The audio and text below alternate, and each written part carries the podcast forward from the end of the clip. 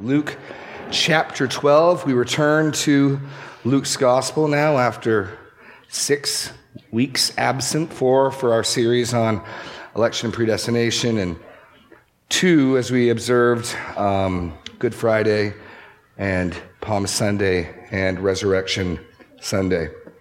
But we are back in chapter 12. And while you turn there, um, just want to ask a question for you to consider. Are you prepared to suffer persecution? Are you prepared to suffer the sake of Christ? It is that very topic that our Lord begins teaching and instructing his disciples in chapter 12. I'd like to begin just by reading the first 12 verses of Luke chapter 12. You'll see our Lord is busy training, equipping, motivating, strengthening his disciples to endure persecution for his sake. Luke chapter 12. In the meantime, when so many thousands of people had gathered together that they were trampling one another, he began to say to his disciples first, Beware of the leaven of the Pharisees, which is hypocrisy. Nothing is covered up that will not be revealed, or hidden that will not be known. Therefore, whatever you have said in the dark shall be heard in the light. What you have whispered in private rooms shall be proclaimed on the housetops. I tell you, my friends, do not fear those who kill the body and after that have nothing more that they can do. But I will warn you whom to fear. Fear him who, after he is killed, has authority to cast into hell. Yes, I tell you, fear him. Are not five sparrows sold for two pennies, and not one of them is forgotten by God? Why, even the hairs on your head are all numbered. Fear not. You are of more value than many sparrows. And I tell you, everyone who acknowledges me before men, the Son of Man will also acknowledge before the angels of God. But the one who denies me before men will be denied before the angels of God. And everyone who speaks a word against the Son of Man will be forgiven, but the one who blasphemes against the Holy Spirit will not be forgiven. When they bring you before synagogues and rulers and authorities, do not be anxious about how you should defend yourselves or what you should say, for the Holy Spirit will teach you in that very hour what you ought to say. It's a challenging text, challenging topic. And yet our Lord is a realist. He knows he is heading to the cross. He knows he will be killed. And he knows his disciples will be treated in a similar fashion. And so he begins to teach them and to motivate them, both with carrot and stick, both with warnings and encouragement in this passage, to prepare for persecution. Now, Luke chapter 12 does not occur in a vacuum, if you remember. Chapter 11 ended with Jesus going to a dinner at a Pharisee's house that didn't get very far. Because when the Pharisee took offense that Jesus did not ceremonially wash his hands, Jesus just laid into him. And the primary charge that Jesus brought against the Pharisees and the lawyers were their hypocrisy. He didn't use the term, but he used the imagery. Remember, hypocrisy is a term that actually comes from Greek theater. They'd wear a mask. And if they were playing the happy role, they'd have the happy mask. If they were playing the sad role, they'd have the sad mask. And the reality was the actor and the facial expression underneath the mask could be very, very different. And so Jesus compares them to whitewashed tombs, to a cup that's clean on the outside and inside full of dead men's bones. What you appear to be on the outside is not, in fact, what you are on the inside. That is the, the nature, the heart of hypocrisy. And they did not heed his challenge. Instead, they upped their game in response. Before, they've been following him, looking for an opportunity to accuse him. But look at verse 53. As he went away from there, the scribes and the Pharisees began to press him hard and to provoke him to speak about many things, lying in wait for him. Literally, the Greek, hunting him to catch him in some sort of thing he might say. So that's the context now where Jesus responds. So we've seen the Pharisees' response to his rebuke. They up their game. Now they're actively hunting Jesus, pressing in on him, asking him lots of questions, trying to trip him up. Jesus, in his turn, responds now we see in chapter 12. In the meantime, when so many thousands of people had gathered together that they were trampling one another, he began to say to his disciples first, meaning this is now a new topic being brought up. He's now developing something new. He's introduced this theory before, this, not theory, this theme before. here will be our first extended teaching. And it begins with his disciples, but Luke's made the point that around his disciples are thousands upon thousands. So this is something Jesus has done previously when he did the Sermon on the Plain. He's speaking to his disciples in the presence of the multitudes, warning them. In fact, all of chapter 12 is one long address to the disciples and the multitudes. This morning we're looking at, at the issue of suffering and who will you fear and who will you trust? And then next week, we'll begin to look at the danger of money pulling away discipleship. He's trying to solidify his disciples. He's trying to strengthen his disciples and guard them against the very topics and issues that will cause them to fall away. So this morning, we look at persecution. Money and wealth come next. He ends it with a call to action, a call to response. In verse 35, stay dressed for action, keep your lamps burning. So let's dive in, look at this in three points, three paragraphs, three points, as Jesus prepares the disciples and consequently us for persecution. One other thing to note is all the members of the Trinity are involved in the argumentation of Jesus. We'll see the Father, we'll see the Son, we'll see the Holy Spirit. Guarding God's people keeping them faithful in persecution and suffering is a Trinitarian effort, and Jesus provides Trinitarian motivation. So, what's the first command, the first exhortation? Beware the subtle danger of hypocrisy. Beware the subtle danger of hypocrisy. That's really the the warning, everything else explains that. Beware, he says, the leaven of the Pharisees, which is hypocrisy. That phrase leaven is an interesting concept. First introduced in Exodus 12:39, where the people of Israel leave Egypt in such haste that they don't have a chance to let the leaven spread through their food.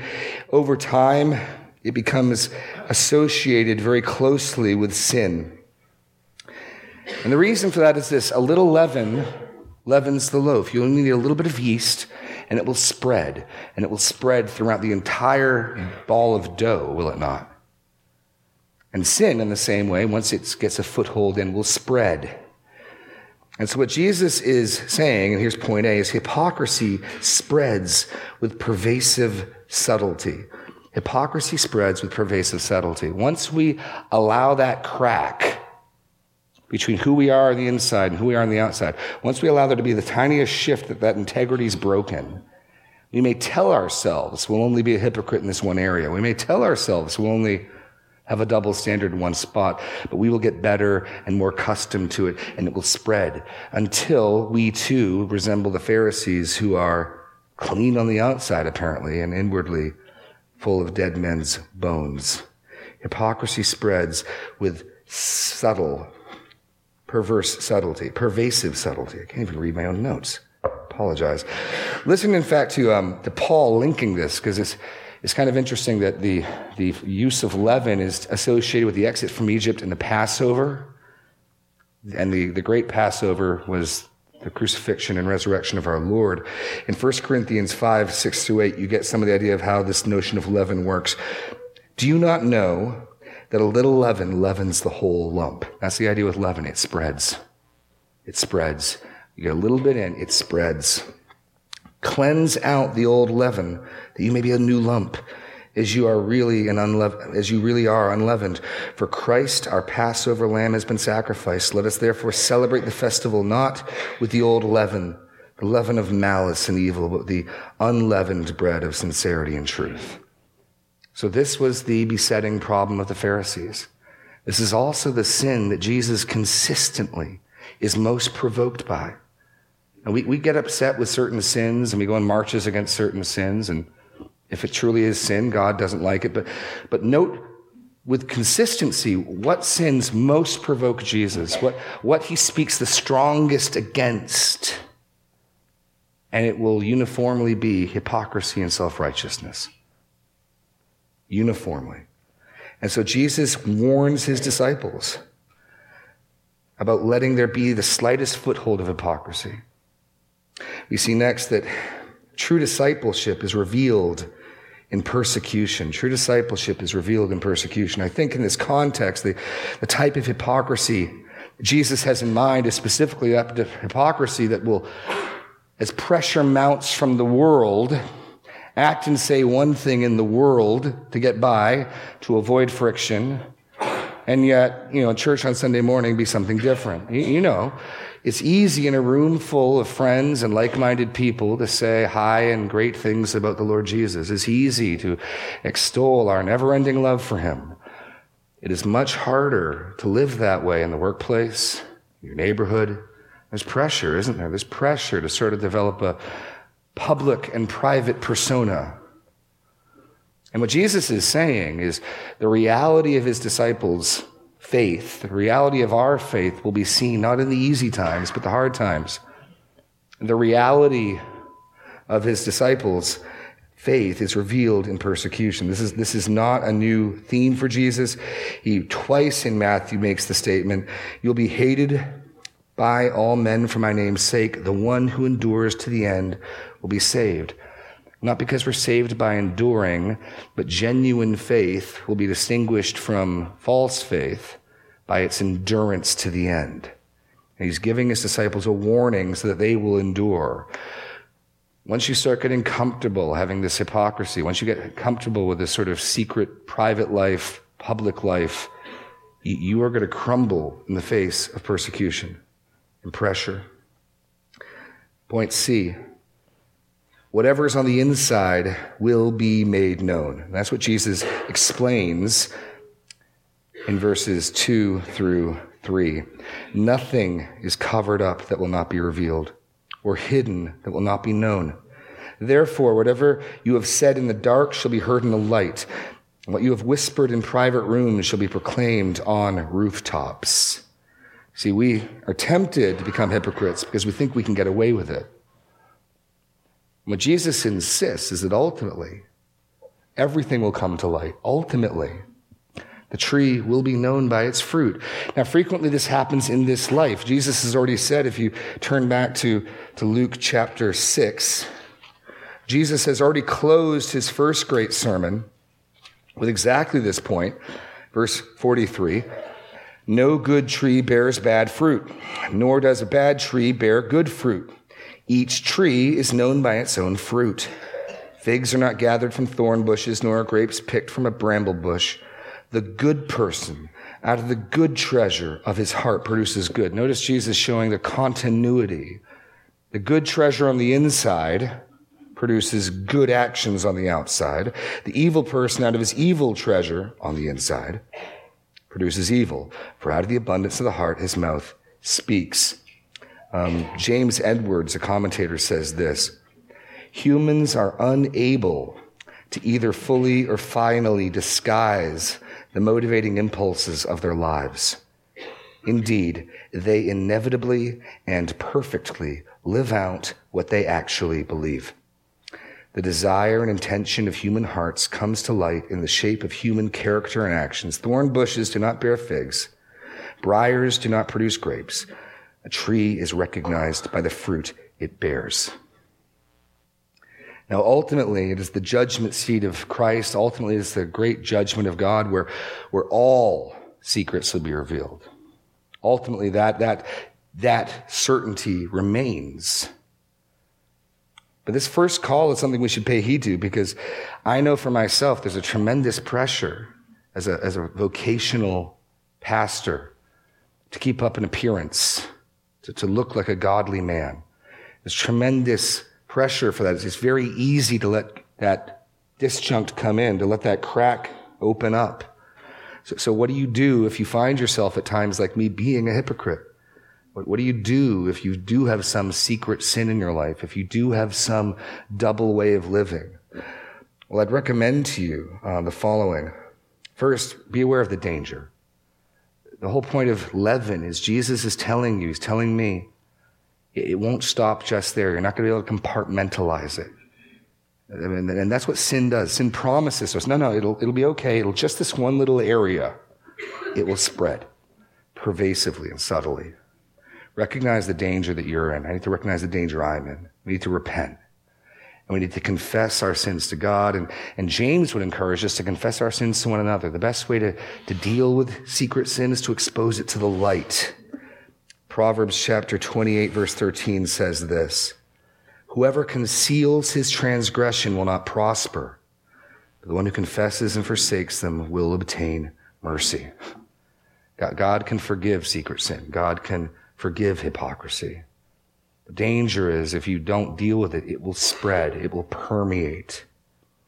And you may end up, I may end up being like these Pharisees who are clean on the outside and inwardly full of dead men's bones. So beware the subtle danger of hypocrisy. Next, have the right fear and the right trust have the right fear and the right trust. And what Jesus is contrasting here is fear of man and trust in man over against fear of God and trust in God.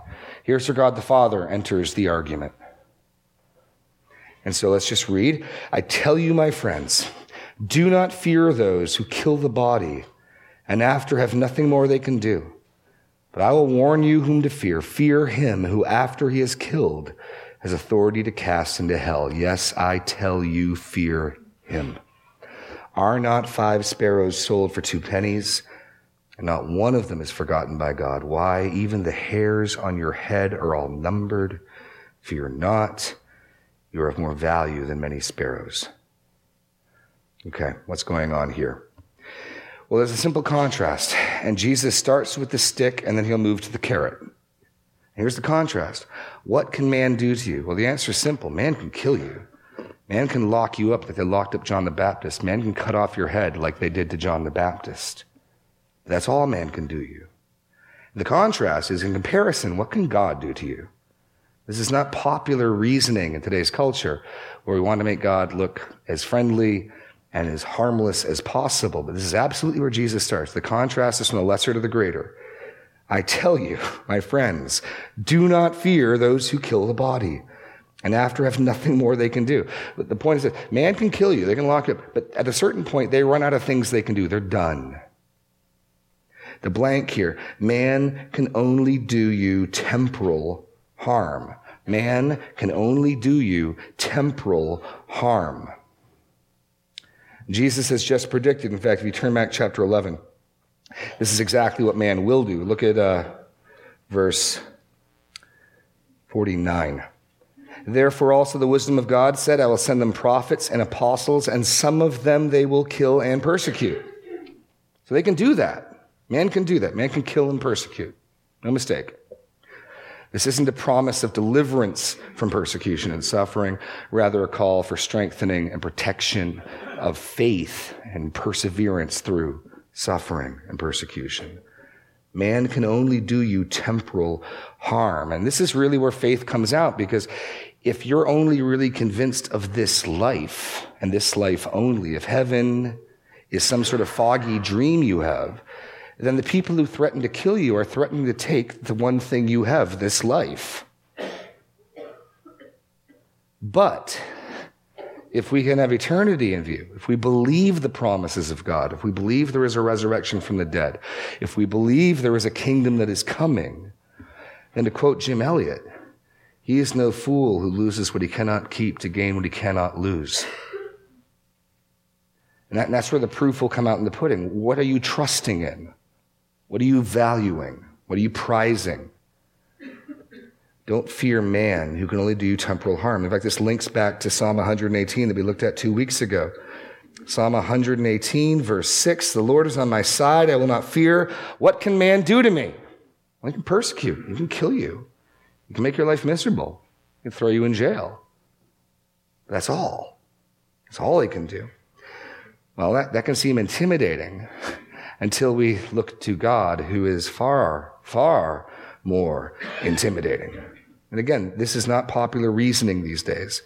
But Jesus spoke about hell and judgment more than any of the Old Testament prophets, more than any of the New Testament writers. The, the most consistent teaching on judgment damnation and hell is found in our Lord's lips. Look at what he says. I warn you whom to fear. Fear him who, after he is killed, has authority to cast into hell. Yes, I tell you, fear him. Now notice this.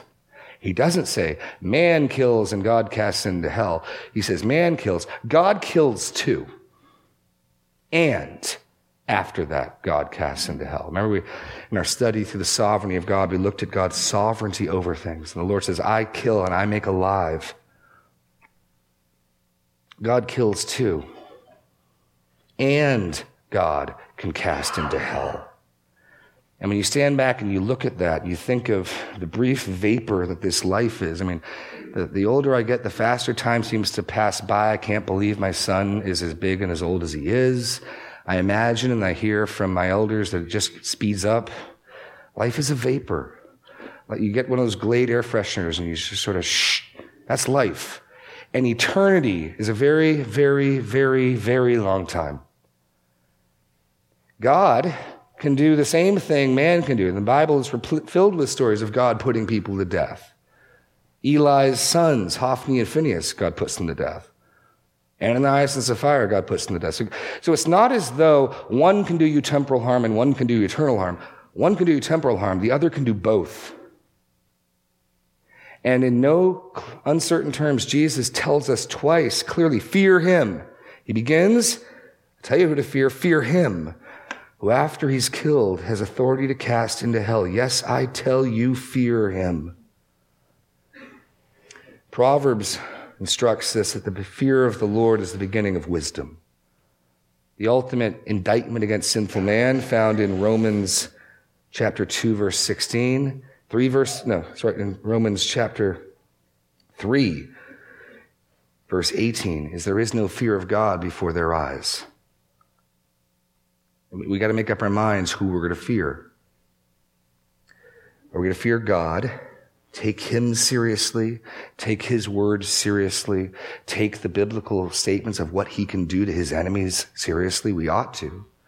Or we can fear man. It's going to be one or the other when, when Saul spares Agag and makes a statue of himself, what does he tell Samuel? I feared the people. He didn't fear God, he feared the people. They might get mad at him. They expected some reward, some booty, some spoils of war. God had ordered that all the animals be destroyed. Saul feared the people, not God. He lost the kingdom. Proverbs warn that the fear of man brings a snare. Now, the beautiful thing about the fear of God is if we can get a handle on the fear of God, it frees us from all other fear. It frees us from all other fear. You can say, like David, what, what can man do to me? And so Jesus take, tells us very seriously God has authority to kill and cast into hell. We know what he will do to his enemies. We know what he will do to his adversaries. And we all came into this world naturally because of our rebellion, because of our sin, his enemies, rebels. And this God who can kill and cast into hell has offered to freely pardon and forgive us. How, how crazy, how foolish would it be of us to reject that because we fear man? And God is offering through his son, Jesus Christ, to forgive every one of us who will bend the knee, turn in repentance and faith to him, place our trust upon him, believe in him, be freely forgiven. Free pardon is offered. In fact, the irony here as we move into the next point is that by way of the fear of God, we can get into a relationship where we are not terrified by Him as much as we love Him. Oh, we still take Him seriously, but no longer as judge, but as Father. He starts with the stick. Make no mistake. If your loyalty goes with man in this world, God will crush you and God will cast you into hell. But if you cast your allegiance and loyalty with Him, now we bring to point C, the carrot. God can be wholly trusted upon in persecution. God can be wholly trusted upon in persecution. We ought to fear God. We, we ought to, to be very afraid of being his enemy. But as his sons and daughters through faith in Jesus, we can take comfort in this wonderful promise of our Lord. Are not five sparrows sold for two pennies, and not one of them is forgotten before God? Even the hairs on your head are all numbered. Fear not. You are of more value than many sparrows. In that song, his eye is on the sparrow. In fact, um, Renee and Lois are going to be singing that for special music in, in two weeks. Love that hymn. And here's what Jesus is again arguing from as the lesser to the greater. Our God, who is a fearful and frightening judge, our God who will judge the living and the dead, is also a God who cares for his creation. And so Jesus takes one of the smallest, most insignificant things that they could think of, two sparrows that are, five sparrows, sorry, that are sold for two pennies. And he insists not one of them is forgotten by God. In fact, if you look, think back to a few weeks ago when we looked at God's interaction with the world, we saw those statements of, of God being directly concerned for his creation. I remember Job 38, 41. God's rebuking Job at this point. And he says this, who provides for the raven its prey when its young ones cry to God for help? You realize the birds outside when they're chirping are crying out to God and God feeds them because he cares for them. He, he's aware of them. God's not just involved in big matters. Not only that, every hair on your head is numbered now. For some of us, that number is dropping precipitously. But they're still numbered. They're still numbered. And when this is, the point is, is, is twofold here. One, God's knowledge of us is exhaustive. That's the point. He, he knows about every single sparrow in every forest, in every tree. And he doesn't forget them. He doesn't get distracted by something else and they fly out of his mind. He's still caring for them. He's still feeding them. Now note, just because God's aware of them and just because God cares for them doesn't stop them from being bought and sold and killed and offered as sacrifices. What it does mean is those things that happen don't happen accidentally. They don't happen because God stopped paying attention.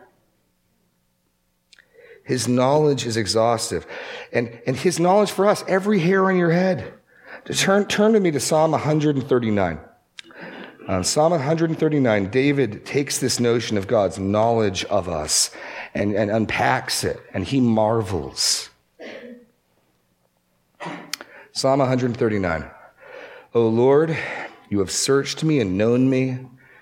You know when I sit down and when I rise up. You discern my thoughts from afar. You search out my path and my lying down are acquainted with all my ways. Even before a word is on my tongue, behold, O Lord, you know it altogether. You hem me in behind and before. You lay your hand upon me. Such knowledge is too wonderful for me. I cannot attain. It's high. Jump a little further. Verse 13. For you formed my inward parts. You knit me together in my mother's womb. I've got to stop and realize what God is saying through David here. Yes, God uses the processes, but my, my wife is pregnant and God is at this moment knitting together a human being in her womb. Yes, using my wife's body. Yes, using the medical processes. But God is doing that. He is doing the knitting because he cares. He's not far and removed, distant, sort of watching on. He is active and at work, knitting together an image bearer as I speak. I praise you, for I'm fearfully and wonderfully made. Wonderful are your works. My soul knows it very well. My frame was not hidden for you when I was being made in secret, intricately woven in the depths of the earth. Your eyes saw my unformed substance. In your book were written, every one of them, the days that were formed for me when as of yet there was none of them. How precious are your thoughts to me. How vast is the sum of them. If I would count them, they are more than the hairs, and more than the sand. I awake and I'm still with you. Turn back to, to Luke 12. His knowledge of us is exhaustive. His care for us is immeasurable. His care for us is immeasurable. Here's, here's Jesus' point God knows everything, and specifically, God knows everything about you and me. Now, he's already used that argument as a motivating fear he knows the secret sins. He knows the double life. He knows the double standard, and he will expose it. So confess, repent, turn, seek forgiveness. On the flip side, if you're in a trial, if you're facing persecution and difficulty, God is intimately aware of that. He hasn't escaped his notice. He hasn't forgotten about you. He left you in the corner and got busy doing other things. Implication, he has reason and purpose for the things that you are in. And he cares for you. And so caring for you, that's, that's the point he gets to in the, in the last verse. Why even the hairs of your head are numbered. Fear not, you are of more value than many sparrows. Point two, his care for us is immeasurable. Jesus has already taught them in the previous chapter, we get to call God Father. A privilege not afforded to any previous Israelite. So even though Jesus by no means is saying we won't go through hardship, in fact, you'll see in a few minutes, he, he is, assumes it will happen. The confidence we can have is that God has a purpose in it. Listen, listen to this quote from Joel Green. Human ignorance might lead to hasty and unsuitable responses to persecution. But according to the theodicy of this text, and theodicy is simply a, the philosophical term for the, the dealing with the problem of evil. If God is so good, why do bad things happen? That, that whole problem. Dealing with the theodicy of this text, recognition of the mystery of God's incomparable knowledge and care makes evil endurable. He has a good reason it's not because he doesn't care. It's not because he doesn't know. He does care. He does know. He has a purpose. And, and with that confidence, we trust in God. He's, he's not capricious. He's not mean. He knows and he cares. Have the right fear and the right trust. Have the right fear and have the right trust. In fact, he'll emphasize the, uh, the father's care for his flock. Look a little later in chapter 12 and verse 32. Here, trying to free his disciples from, from the crippling fear and love of money. Fear not, little flock. It is your father's good pleasure to give you the kingdom. It's not a Grinch. That is a loving father. And this loving father has good purpose and intention in refining our faith and in leading us into trials. And we're to take confidence. He knows what he's doing. He knows what's going on and he cares. Which brings us now to, to point three. The final exhortation. The first, he warned them, beware danger of hypocrisy. Second, don't fear man, fear God and trust him. Finally, confess Christ before men in the Spirit's power. Confess Christ before men in the Spirit's power. I tell you, he says, everyone who acknowledges me before men, the Son of Man will also acknowledge before the angels of God. But the one who denies me before men will be denied before the angels of God. And everyone who speaks a word against the Son of Man will be forgiven, but the one who blasphemes against the Holy Spirit will not be forgiven. When they bring you before the synagogues and the rulers and the authorities, do not be anxious about how you should defend yourself or what you should say, for the Holy Spirit will teach you in that very hour what you ought to say. Okay, there's a lot here, but look at it in four points. First, in verses 8 and 9, Jesus will reciprocate your confession or denial of him. Jesus will reciprocate your confession or denial of him. That's the unescapable logic. Specifically, your confession or denial of him in the face of man, sinful man, not just men in this room. This is in the context of persecution. Because we know that when a culture starts to get tighter on these issues, it's not, you can't, you can't stay on the fence. And right now, more and more as our cultures and the cultural revolution of human sexuality and gender and all of that, there's no more room. What side do you want? People are being asked. And in Jesus' context, and in the first century, where people stood with Christ was the preeminent, preeminent question. And so this notion of confessing or denying in front of men is not, well, I confessed you at church. Rather before men, meaning before the world. And Jesus makes it perfectly clear. I tell you, everyone who acknowledges before me before men, the Son of Man will acknowledge in the much more weighty location before the angels of God. This is in God's throne room. You know, it's as if to say the, the father will ask his son, Is this one of your flock? Is this one of your, your, your brothers? Is this one of the people you died for? And the Son of Man, Jesus, will either say, Yes, that one's one of mine. It's one of my sheep. I died for him. I died for her. It's one of my flock. Nope, I never knew you. It's the other option, right? We see that in Matthew 6. Depart from me, I never knew you. So this is, this is, the stakes could not be higher at this point.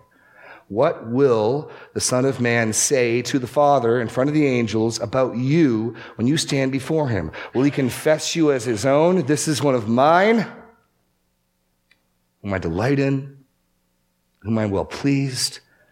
Or will he say, I don't, I don't know him. I don't know her.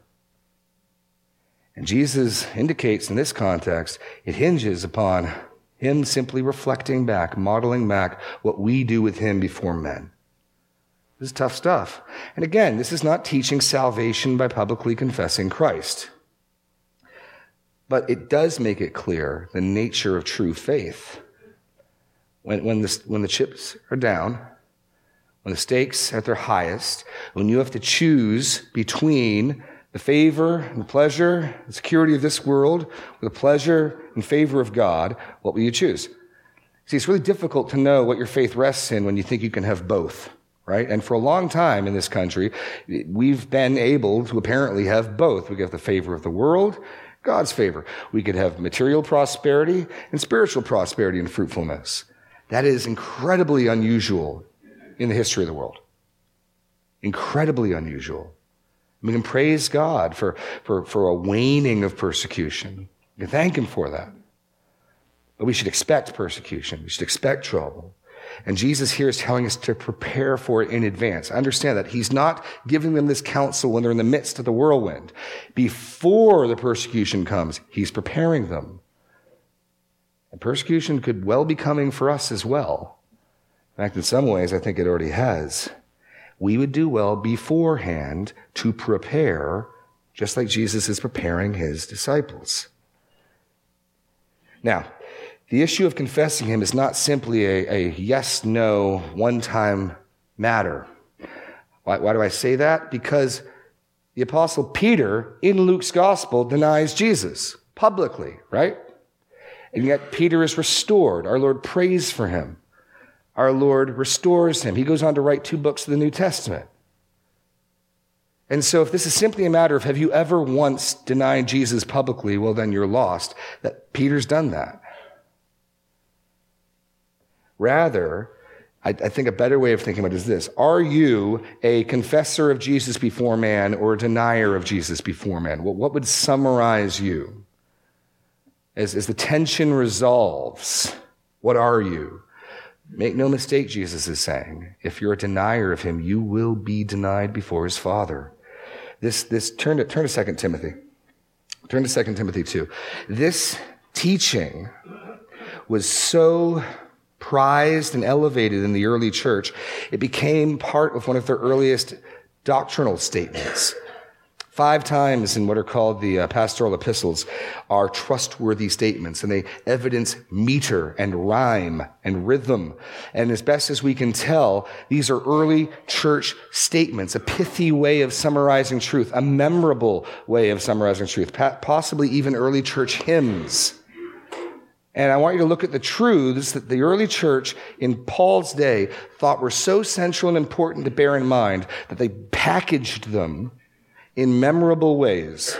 What, what are those truths that they put in there? Look at 2 Timothy chapter 2, verse 11 and 12. And Paul usually introduces it with the statement is trustworthy. He's confirming the validity of this early church doctrinal statement or hymn or catechism or whatever it was, however it was served. This statement is trustworthy. For if we have died with him, we will also live with him. If we endure, we will also reign with him. If we deny him, he also will deny us. It's exactly what Jesus said here in Luke. If we are faithless, he remains faithful, for he cannot deny himself.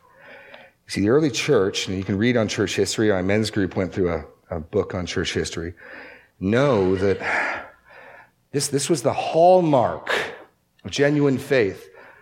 Um, those who remained faithful amidst the persecution under Domitian and Nero and, and others, they were called the confessors because they confessed and did not deny.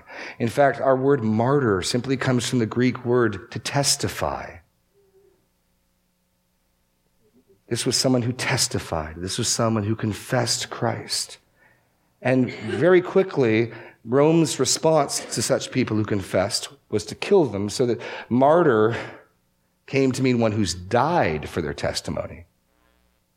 When you read John 1 in the Greek, there came a man to be a witness from God, his name John. The word for witness is a martyr. Just meant witness. We should take Jesus' words here seriously. Yes, this is not a simple matter of you denied him once, you're, you're lost, you're done. Otherwise, Peter would be cast out. But ultimately, what Jesus is telling his disciples, what he says in Matthew, is true faith will persevere. True faith will stand in this persecution. Now, he'll give us some hope in a minute or two, but he sets this crystal clear. At, there's no misunderstanding this. It's just hard. Jesus will reciprocate your confession or denial of him. Which then brings, with three or four minutes left, us to the unforgivable sin. Um, much ink spilled on this. I think in Luke's context, it's not as difficult to understand. I will, I will tell you what I think it means, not go through the 15 different options that the commentaries lay out. He says this Everyone who speaks a word against the Son of Man will be forgiven, but the one who blasphemes against the Holy Spirit will not be forgiven. So we saw the Father, we're to fear, we saw that we're to confess the Son in 8 and 9. Now the Holy Spirit makes an appearance. What is Jesus saying? He just said, if you deny him, you'll be denied. Now he says, well, you can speak against him, that'll be forgiven, but you better not blaspheme the Holy Spirit. Here's what I think Jesus is saying. The ultimate one who testifies to who Jesus is is the Spirit of God. Jesus has said as much earlier in chapter 11 when he spoke of the miracles he did, the Spirit's miracles. Remember, Jesus returned in the power of the Spirit. When Jesus did miracles, he was exercising the power of the Spirit as Jesus had set aside the independent use of his divine attributes. And so the Spirit is testifying concerning Jesus, and, and Jesus points out when they accuse him of being in league with Satan that, no, you know perfectly well the Spirit has been testifying and you're rejecting it. Here's what I think the blasphemy of the Holy Spirit is in, in, Luke's context. And this shows up in all three of the synoptic gospels, all in close proximity to the people accusing him of doing miracles by the power of Satan. Here, I'll, I'll read a quote by Bock. A far greater warning also emerges. One can speak on occasion against the Son of Man and be forgiven. But the decision to deny him publicly and reject him obstinately is the sin that cannot be forgiven. The one who permanently denies the Son is judged. To blaspheme the Spirit is to deny the testimony he offers of the Son. Or another quote. This sin consists in a conscious, willful, intentional blasphemy of the clearly recognized revelation of God's grace in Christ through the Holy Spirit. Here's the picture. The Holy Spirit reveals truth. The Holy Spirit convicts of sin, righteousness, and judgment. The Holy Spirit works upon the conscience and the mind and reveals veils that we can see. And so you come to know this is true. The Spirit shows you Jesus is the Son of God. I am a sinner facing judgment. He is the one sacrificed. And knowing that that is true and that Spirit's testimony, you reject it. I don't want that. Maybe you even start accusing him of being satanic. That rejection, yeah, there's, there's, there's no coming back from that. That final point we, we talked about earlier of reaching a point of, of suppressing truth and suppressing truth and suppressing truth, where finally you've stuck your fingers in your ears for so long you can't take them out. That's, that's what I think is going on here. In Acts 7, 51, Stephen, in his, his sermon, which led to his martyrdom, accused Israel around him. You stiff necked people, uncircumcised in heart and ears, you always resist the Holy Spirit as your fathers did, so do you.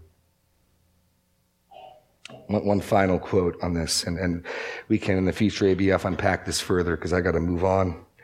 But, but Bavinck writes this a sin against the gospel in its clearest revelation, not doubting or simply denying truth, but a denial which goes against the conviction of the intellect, against the enlightenment of the conscience, willful and intentional. Point C. Expect and do not fear persecution. Expect and do not fear persecution. Jesus doesn't say if, he says when, right? Verse 11. It's not if, it's when. When they bring you before synagogues and rulers and authorities, do not be anxious about how you should defend yourselves or what you should say. Expect, do not fear persecution. Like I said, God is sovereign if he deems to allow some of his people in some part of the world for a while to live in relative peace without persecution. Praise God. That's wonderful. But we can get so used to it that when we start to lose our position of favor, when all of a sudden to be faithful to God's word, to be faithful to biblical ethics, to be faithful to the gospel is to make us spoken ill of, mistreated, passed over at work, we start to grumble and complain. We should expect this. And we should be thankful that we're not being taken in front of courts as Jesus tells his disciples they will. Praise God that it's not that bad yet, rather than grumbling and complaining because it's not as good as it was. Expect and do not fear persecution. Paul says it really simply in 2 Timothy 3:12. Indeed, all who desire to live a godly life in Christ Jesus will be persecuted. That's that's plain. So don't, don't try to run away from it. Don't, don't, don't collapse. Well, how do you make it through? You just, you just muscle up. How do you, how do you make it through persecution? How do you, how do you confess Christ? You don't do it in your own strength. The wonderful truth here Jesus gives us is the Spirit, a promise that in that day, in that hour, the Spirit will give us the grace and the power to do this. Which is why he says not to be anxious, because here's the futility of, of anxiety. God promises to give you the grace you need for the day, right? Jesus says, sufficient is the day for the trouble. And Lamentations 3 tells us his mercies are new every day. So if persecution comes tomorrow, that grace for persecution will come tomorrow also. Here's my problem if I'm lying awake at night worried about being persecuted. I'm trying to bear in my imagination tomorrow's trouble, tomorrow's suffering, tomorrow's persecution with today's grace and it will feel insufficient because it will be insufficient. God did not give me tomorrow's grace today. Does that, does that track? Jesus is saying, don't, don't be anxious. And, and he's talking to people who in their lifetime will see Christians killed, thrown in jail, heads cut off, crucified. Church history tells us Peter gets crucified upside down next to his wife and daughter. Very real possibility. In very short order, they will see what will happen. Stephen will be the first. Stephen will be the first, and then it'll spread like wildfire. And you can imagine living with a very real possibility they could come, they could arrest you, and you could be nailed to a cross. And if you try to bear that fate now with today's grace, well, you'll be disobeying Jesus because he says, don't worry about that. But it, it'll fail, and you'll think, I could never do that. What does Jesus promise? Don't be anxious. For the Holy Spirit will teach you in that very hour what you ought to say. This is the promise of God. He promises His Spirit will give us the power. It's not in our own strength, muscling up our determination that we're going to make it through. It's by relying on the Spirit. And this again is the testimony of Scripture. In Acts chapter 4, 13, the apostles, Peter and John, get pulled in and they, they, they try to intimidate them and they flog them and they tell them to stop preaching the name of Christ. And they, here's what Acts 4:13 says, "When they saw the boldness of Peter and John and perceived that they were uneducated, common men, they were astonished." they recognized that they'd been with Jesus. These are common, uneducated men, and yet the hour came, God's Spirit, and I believe Acts, Peter, filled with the Spirit, said, God's promising if we trust Him, if we don't fear man, but we fear Him, He will see us through that. He won't keep us from that. He's just promising to see us through that. And that's, that's the care, that's the promise.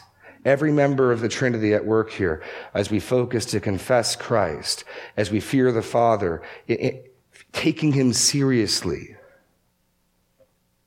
as we rely upon the Spirit. Now, Jesus thought it was important before the storm came to prepare His disciples for persecution. I think we would do well to prepare as well. Don't stick your head in the sand. Don't pretend it's not coming. It may very well come. We should expect it. It would be an unusual mercy of God if we were shielded from it. And look to Jesus' counsel to how we will stand, recognizing the stakes, recognizing the promises, recognizing the danger and all that's there. That we might persevere and be faithful to the end. Let's pray. Lord God, we thank you for your word. We thank you for the encouragement it offers. And Lord, we don't like to think about these things, especially when life can be kind of good. And yet, you were training your disciples for what was to come. Lord, let us be trained as well. Let us not be caught by surprise, perplexed when the storm comes. Let us determine beforehand that we will fear you, not man. What can man do to us? That we will trust you and your spirit and your word. Help us to be faithful by your spirit's power. In Jesus' name, amen. You are dismissed.